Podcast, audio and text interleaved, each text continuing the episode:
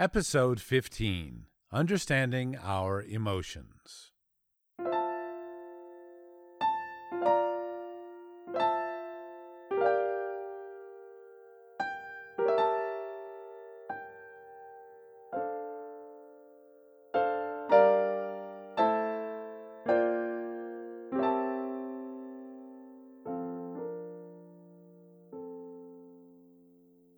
Rethinking the Bible with Jack Pelham. Welcome to Rethinking the Bible. This is an audio podcast where we apply reality based thinking to interpreting the Bible. Reality based thinking is my name for a philosophy that seeks to make constant use of honesty, rationality, and responsibility in seeking out the reality of things while trying to avoid common errors.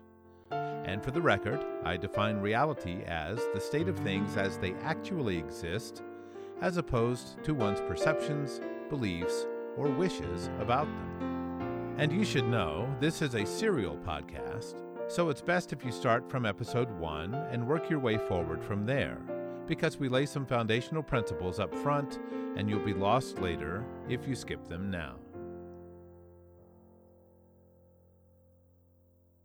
Well, welcome back. This is episode 15, and I wanted to talk today about understanding our emotions. Uh, and we'll get into that in just a minute. But I thought I would uh, follow up a little bit from episodes 13 and 14, where I talked off the script. And we got some very useful feedback from a couple of our listeners. We uh, really appreciate that. It's good to know how people take it. Uh, some thought that it was, in one sense, more uh, conversational and uh, it was more winsome and um, easier to relate to, where the reading the script tends to be a bit more formal, uh, a little harder to hook into for some, and uh, so forth. Also, uh, some said that the new, uh, the scriptless one can be a little uh, harder to follow uh, to keep up with than the scripted. Uh, so it's a little bit of a mixed bag, actually. Uh, however, the unscripted uh, is so much faster to produce. And so it leaves me sort of uh, in the balance, wondering, hmm, should I get a lot of information out, uh, you know, a lot of content published sooner than later? Or should I find a way to make the written script sound even more spontaneous and such. Um, one person said that it might come across the uh, the scripted might come across as being more I forget the exact word severe or harsh than it is intended. Well, I can guarantee that that's true. I don't uh, feel the need to be uh, harsh with anybody. I'm I'm not the boss of you. I'm just uh, another person uh, trying to work the puzzle, trying to understand what time it is here in the world. And uh, so I think I will give it a try for some time, going without a script. Uh, which is interesting. Just this morning, I was writing some notes about this episode you're about to hear today, and I noticed that Jack has a hard time writing notes without it quickly turning into a full through composed essay uh, because it's just so easy for me to write, you know, type, type, type. And I think it and it comes out on the page, and well, wait a minute, if these are just notes, how come I'm writing full paragraphs? So uh, that's uh, funny, uh, the struggles that it takes just to figure out how best to communicate these messages to lots of people at one time. I think it would be a lot easier if everyone would just become like me in every respect and all your dispositions and your personality and then you could take it like I put it out, and everybody would understand me exactly. So I don't think that's going to happen. So I uh, hope that you will continue to be patient as we figure out the fine tuning on the format and the uh, nature of the content here. So, uh, getting back to um, where I'm headed, I would love to talk about lots and lots of things on this uh, podcast series in general. I want to talk about, um, okay, let's use some scholar words here. So you can go ahead and make your eyes roll back in your head or make them glass over. I want to talk about soteriology, uh, which is salvation talk. I want to talk about ecclesiology, which is uh, how the church is supposed to be designed and run, and and what that was all about. I want to talk about eschatology, you know, end times business, and what all was meant by that. I'd like to talk about origins and cosmology, you know, the um, uh, meaning biblical cosmology, uh, Genesis 1, you know, what was created, what did all that mean, all this, you know, fascinating things like this. Uh, and yet we can't really get there without first getting people in the mindset of thinking right. And uh, so that's what today is uh, largely about uh, setting the foundation to get into why is it that people uh, often shut down when you're giving them new information. Why aren't people very good at grasping new things and running with it and making it part of their new uh, mental bag of tricks um, rather than resisting it? Why don't we learn more than we do? Uh, so and so here I am encroaching into the notes I previously wrote without reading them to you. Uh, so uh, I'm just going to read you a little bit of what I wrote. I want to talk about what keeps people from gaining more understanding about the Bible. It's a large book, and people spend years around it, yet so few tend to become masters of the material. And often, those who do end up learning lots of it, they get a lot wrong while also being overconfident in their understanding and emotionally protective of it. Do you know what I'm talking about? Uh, somebody who uh, makes a Bible mistake. Well, gee, that's not hard. We've all done that. Uh, even if we don't know that we've done it, we've certainly done it. But the people who overinvest in protecting their ideas about the Bible, now maybe they think, uh, hey, well, this th- these ideas they're like straight from God, so there's no need to question this or to rethink it. Uh, in fact, if you suggest I do, you are fighting God. Well, okay, there's a lot of that, and that's quite a defense. That's quite a suit of armor they have on there. And how do you get through that? Uh, why is it so hard to correct people when they are wrong? Why is it that you can correct someone and they can repeat the answer uh, back to you, the right answer, and even claim to agree with you on the correction, but then they go right back to their old habits. Next time you look, they're saying the old thing again as if they had never learned the new thing. Why is that? You can look to the Bible for answers to these things, and you'll likely come up with answers like foolishness or pride. You know, this is why people are not correctable. They're proud, or uh, to use uh, common church talk, they're prideful, which I always regretted that word every time I heard it in church. Uh, and the Bible can help us a lot with these things, but these are not the sort of granular explanations we might hope to find in the Bible. Uh, the fact of the matter, though, is that nowhere in the Bible did any writer sit down to write an exposition on cognitive errors, uh, cognitive biases, the things that go into getting things wrong, and what is the psychology of man and how does it work. Uh, you just won't find that. Uh, and the reason I know you won't find it is I have looked and looked and looked. And I've read a great deal uh, with these things in mind and have found bits and pieces that most certainly apply, but there is no exposition. There is no, you know, Philippians chapter 7, where Paul writes a three page exposition on human psychology and how uh, people protect their errors of belief. Uh, yet, obviously, if you read Paul, just to give an example, if you read him at length, you'll find he's constantly correcting people's errors. Uh, Jesus did it also. He even anticipated people's errors. He says, uh, like the place where he says, and do not think to yourself, you know, such and such, but think this instead. So he's already knowing how they think and going to anticipate the errors that they're going to make in response to whatever thing he's telling them. So the Bible is filled with this kind of thing, but it's more in narrative, here's what happened fashion and not in expositional fashion. Like, okay, I'm going to tell you all about uh, human psychology and especially uh, the errors that they make in their thinking and how they protect those errors and protect themselves from uh, self correction. So, what do we do? If that's not written out in the Bible, I'm going to read you a bit here from my notes. Uh, I think that as a society, we are generally not very good at dealing with our emotions. Now, uh, why am I talking about emotions?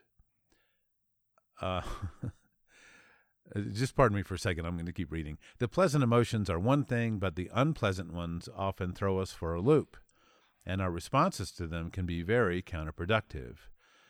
If we don't know how to handle them well, we can end up doing some very foolish things in an attempt to avoid unpleasant emotions. And there's much to explore when it comes to that. Well, indeed, there is. Now, why I'm talking about emotions is that uh, there, there's a, a, shutdown. When you try to talk to somebody and say, oh, um, oh boy, what could it be? Um, your your church's doctrine about um, oh the teen ministry, having a teen ministry, and of course there's no example of a teen ministry in the Bible, so you're already sort of outside the box, off the map, uh, if you've got a teen ministry. And then the question, of course, becomes, well, is this okay?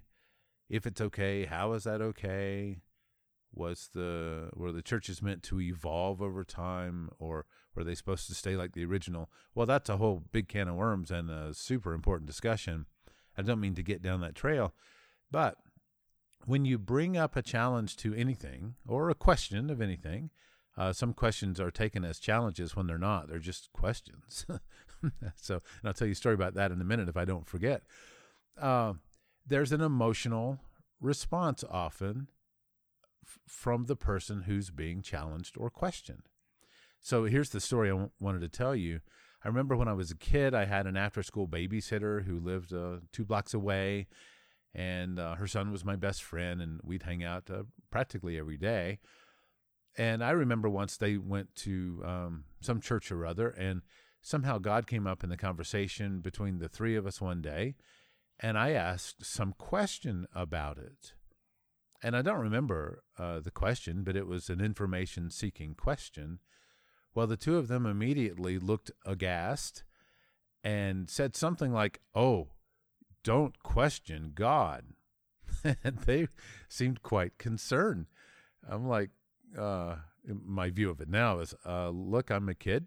I wonder about things. I have this question, so I voiced the question.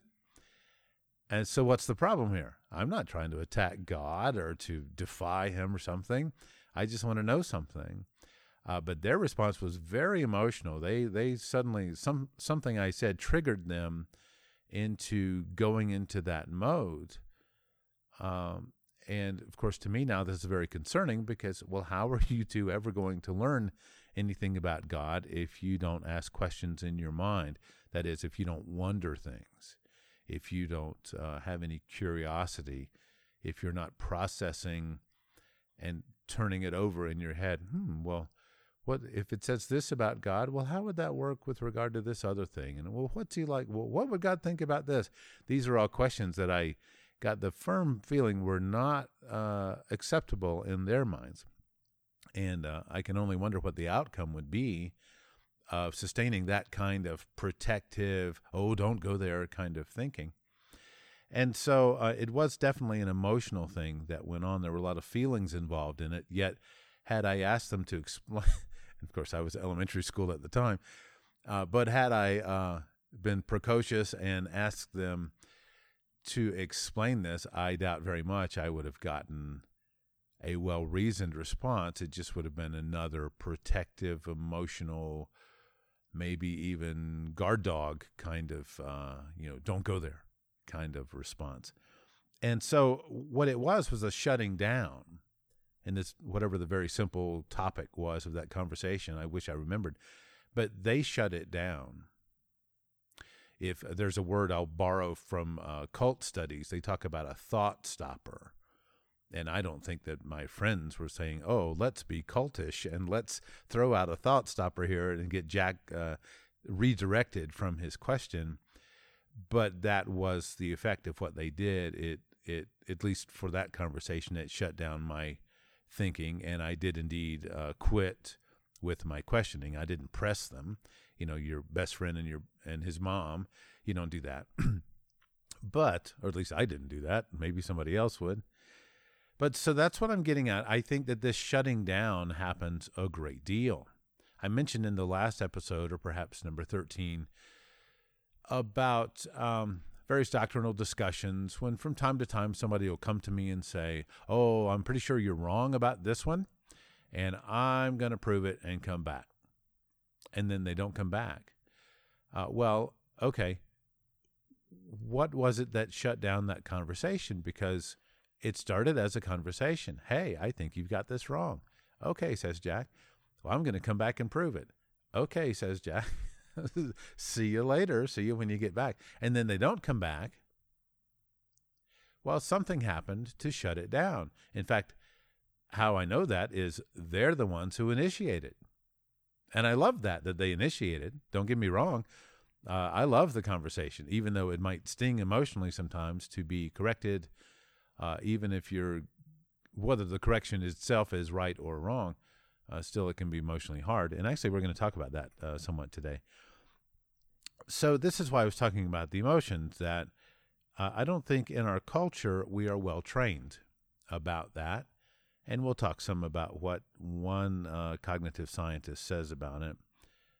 Uh, so, pardon me, I'm, I'm, looking at my notes here. Oh, I, I was writing, I think we need a primer on what our emotions are and how they work. Uh, because if we don't manage, especially the unpleasant emotions, well, well, you're going to find those in a doctrinal discussion, in a discussion about the Bible.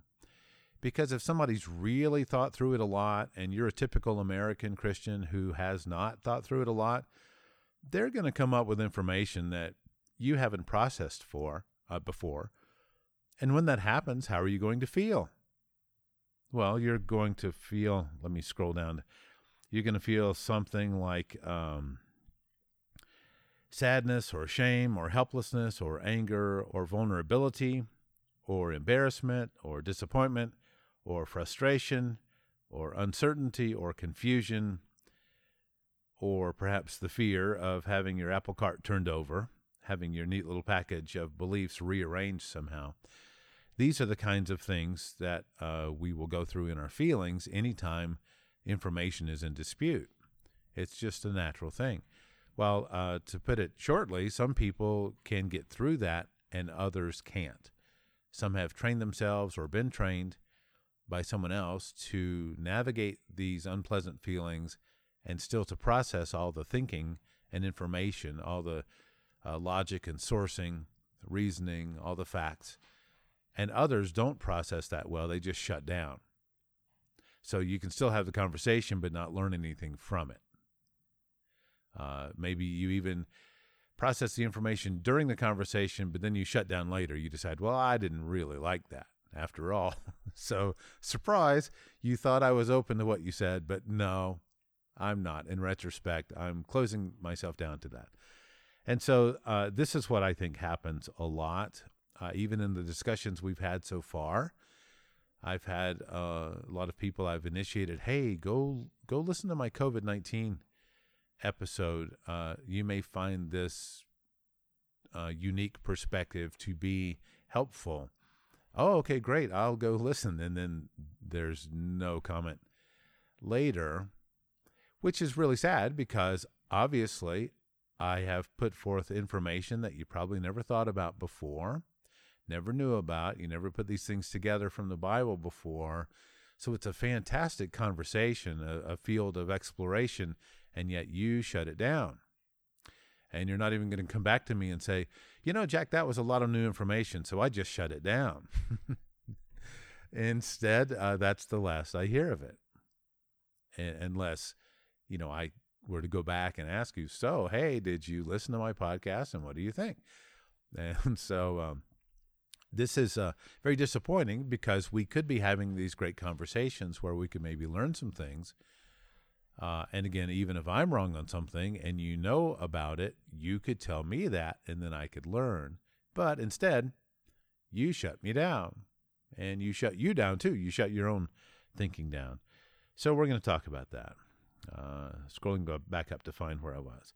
So, first of all, uh, again, I think we need a primer on what the emotions are and how they work, but we're not going to get that out of the Bible because nobody in the Bible wrote such a thing. Uh, so, let's do establish, though, that the Bible does indeed make frequent mentions of emotions. Uh, you may well be aware of this already, but let me just pull up a few examples for the record. Uh, I searched in the ESV, uh, searching all in one version for words just to see a little bit of what I'd get. And this is very uh, abridged search, but you'll get the idea here. I searched the word happiness, I got two returns. I searched happy, I got eight returns throughout the Bible. Uh, sadness got two, sad got nine, fear got 347, and afraid got 165 and we should definitely talk about why those two seem to be uh, such the topic in the Bible. Uh, grief got 16. Grieve, the, the verb, got 31. Grieved got 20. Gladness got 46. And I searched words like feelings and got nothing. Uh, yet I searched uh, terms like felt sure or felt compassion, felt certain, felt a godly grief there are there are returns like that. Uh, so there is uh, I won't go any further with this. I bore you to death, but there is uh, definitely a lot of talk about emotion in the Bible. It seems to me that it, the talk, uh, if I were to characterize it, is unremarkable. That is, it they seem to talk about emotions the same way that we experience them today. I can't tell that there's any that there's been any shift in the emotional lives of people from the ancient times to today. So uh, you can either go like read the whole Bible or search a bunch of these terms yourself, or you can take my word for that. But I do hope you'll think it through and ponder that. So, what are the emotions? Uh, when we feel these things, whether happy or sad, or afraid or excited, or uh, delighted in something, uh, humorous, laughing, you know, there's all these kinds of things. When we feel these, what is actually happening inside of us? Well, again, this is where it's going to get kind of scary for some because uh, some people think that it's not right to look outside the Bible for this kind of information. It's as if they have been taught that good information can only be found in the Bible, and if it's found elsewhere, it can't be good.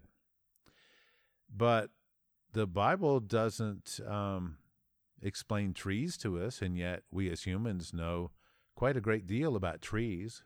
They're deciduous and evergreen trees, and um, we know about um, osmosis and osmotic pressure, and we know why leaves are different colors at different times all these kinds of things we have learned. It's now part of the wisdom of the ages.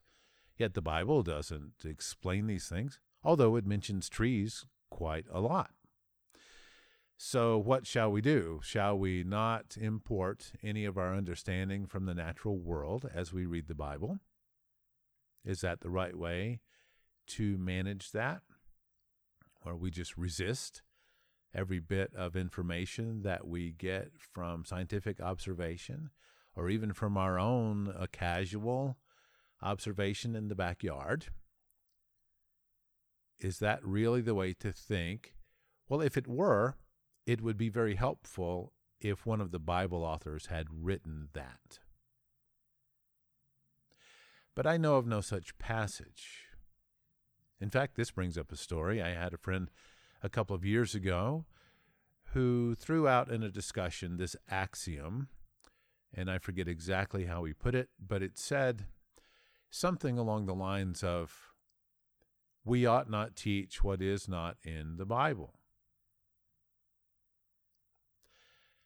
And so I wrote him back. I said, Do you realize, dear friend, at least I, I, doubt I said dear friend, but do you realize that this very thing you have just taught here, that is, the statement, uh, we ought not to teach what is not in the Bible, Do you realize that that statement is itself not in the Bible? So haven't you just broke your own rule? Well, indeed, he, da- uh, he had. And uh, we are, as a result, no longer friends on Facebook. So, okay, I guess he shut me down, which is an, just another example of this kind of behavior, this self protective behavior that won't let anybody under the hood of your brain or your mind to uh, you know tweak some things. Oh no, I'm not. We're not having this discussion, Jack. Yes, obviously I was right that his little statement is not itself in the Bible, so he's breaking his own rule.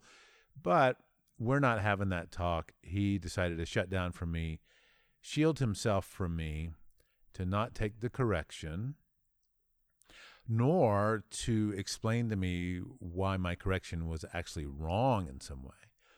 And of course, if it's wrong, I have not perceived how it's wrong in the couple of years of pondering that that thing. Indeed, I have gone on to make quite a list of self-breaking rules that people tend to apply in life, and that is definitely on there.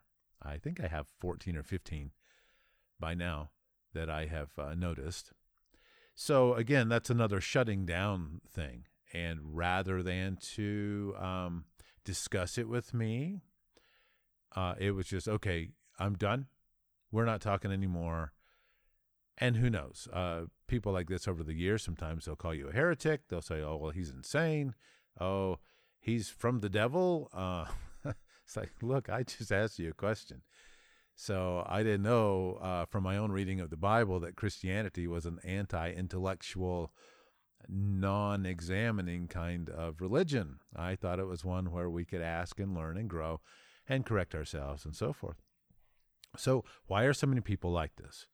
Well, uh, I don't purport to know everything about the answers, but a lot of it has to do with the emotions because they can't handle or have been taught not to handle when uh, they get surprised when somebody contradicts, when somebody questions, when somebody offers further information or a new nuance in their understanding, even, they've been taught to shut that down. A lot of them have been taught to do that in the name of God, like this is the right thing to do. When somebody questions your understanding of the teen ministry, you are to shut them down and do not let them even question you. Like, okay, well, that's no good. You know, Jesus allowed people to question him, and Paul allowed people to question him, and Peter allowed people to question him. In fact, Peter got questioned by Paul on his behavior. Uh, so, uh, how is it now part of Christianity that no, we don't do that? We stick to our guns. Whatever you believe, that's like God approved, God sanctioned, and don't let anybody mess with your beliefs.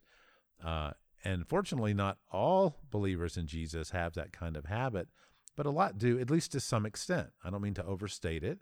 Some are like they're going to totally shut you down mid sentence, and others will hear you out, or at least partially hear you out for a time. And so uh, I, I recognize people are all over the field with that. So, are we going to say that, well, since it's not in the Bible, anything a scientist says about the human emotions must be wrong? Well, on what basis could we say that if we're being honest, rational, and responsible? Sure, you can shut out all challenges to you. After all, some scientists do say irresponsible things, irrational, dishonest things even in their pursuit against God and religion. Some are atheists, and uh, you know the one who says there is no God is indeed being foolish because, logically speaking, how could you possibly prove that there is no God? That is unfalsifiable in logical terms. You have no means to prove this. So, uh, there's definitely some monkey business that goes on in the name of science, just like there is in the name of God and in the name of law and in the name of government and in the name of education and in the name of advertising and marketing. Uh, there is monkey business that goes on with people in every field of human endeavor. So, are we going to say, oh, well, no, we can't discuss science because clearly that's like from the devil and it's all going to be wrong? Well, if that's the case, uh, you probably have driven across a bridge designed by scientists and they didn't get the bridge wrong. And you probably drove it in a car designed by scientists and made possible by scientific discoveries, and they didn't get that wrong. And even this podcast, how could you listen to this without using the technology developed by scientists? Am I saying all scientists are right about everything they say? Absolutely not. That would be stupid. It would also be against the facts. There are a great many failures of science famously on the record. Uh, all kinds of like medical things that ended up killing people, uh, other innovations, uh, like how about this one I learned from my seventh grade geography teacher? Uh, how about the advent of gas lighting in houses? People were used to candles and lanterns. At the end of the day, when you're ready to go to sleep, you blow out the lantern. Well, now here's the new